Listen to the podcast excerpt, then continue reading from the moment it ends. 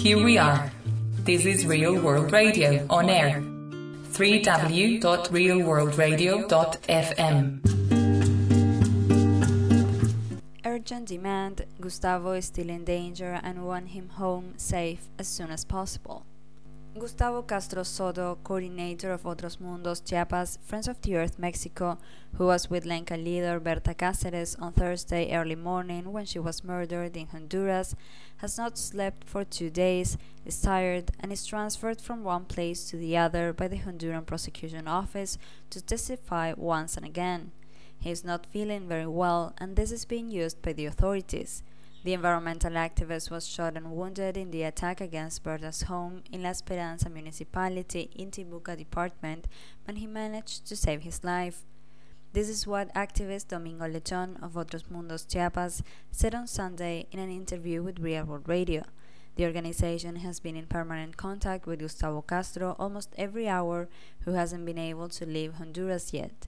They are looking for some kind of contradiction, some kind of statement aiming to incriminate the struggles of the Council of Indigenous and Popular Organizations of Honduras, COPIN, coordinated by Berta. We think that he is still detained because they are looking for him to point to a member of COPIN or that he contradicts himself in one of the many statements he has given. So we are concerned about this situation. Right now, he's at the Mexican embassy in Tegucigalpa, Honduran capital city, but he's not allowed to leave the country, added Domingo. Gustavo is at the embassy since yesterday's afternoon. At 5 a.m. this morning, the Otros Mundos Chiapas coordinator was at Tegucigalpa's airport, joined by the Mexican ambassador and consul to Honduras, ready to board a plane to return to his country. But members of the Honduran prosecution office blocked his departure, saying that he still needs to testify. According to Domingo, the Mexican official authorities didn't let the prosecution office representatives take him and drove Gustavo back to the embassy. This is for now the safest place for him, said the activist, considering the situation in the country and the links between companies and the government with organized crime. This is why we fear so much for Gustavo's life, he highlighted. The Mexican ambassador and consul had to escort him in an official car to take him back to the embassy. We still do not know clearly what is the status or the reason why he is being kept by the Honduran authorities and what will be the procedure to follow, denounced a press release by Otros Mundos Chiapas today.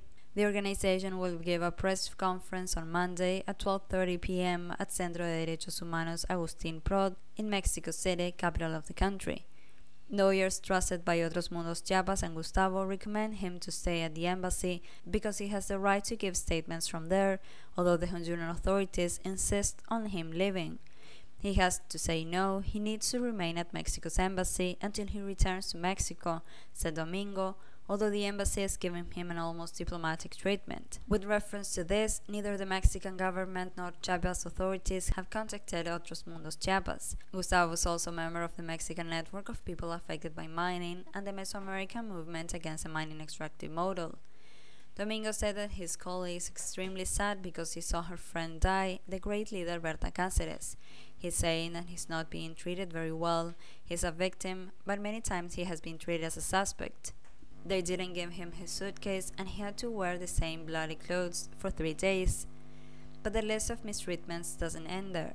They wouldn't let him sleep and barely fed him. He was not seen by a doctor despite his injuries until after a considerable amount of time.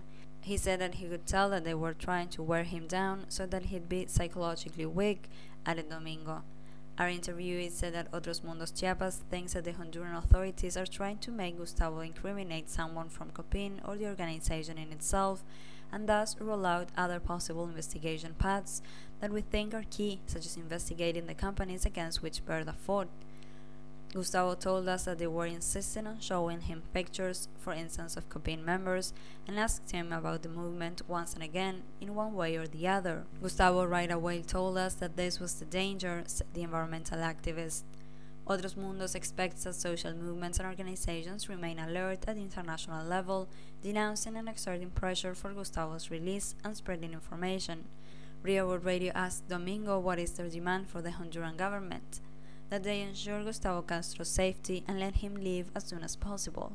He wants to go back to his family, his colleagues, get some rest and recover from his injuries to continue with our work for a better world, a dignified, wholesome, fair life, as Berta Cáceres fought for her entire life. We want to continue the legacy of this struggle and move forward together with other movements.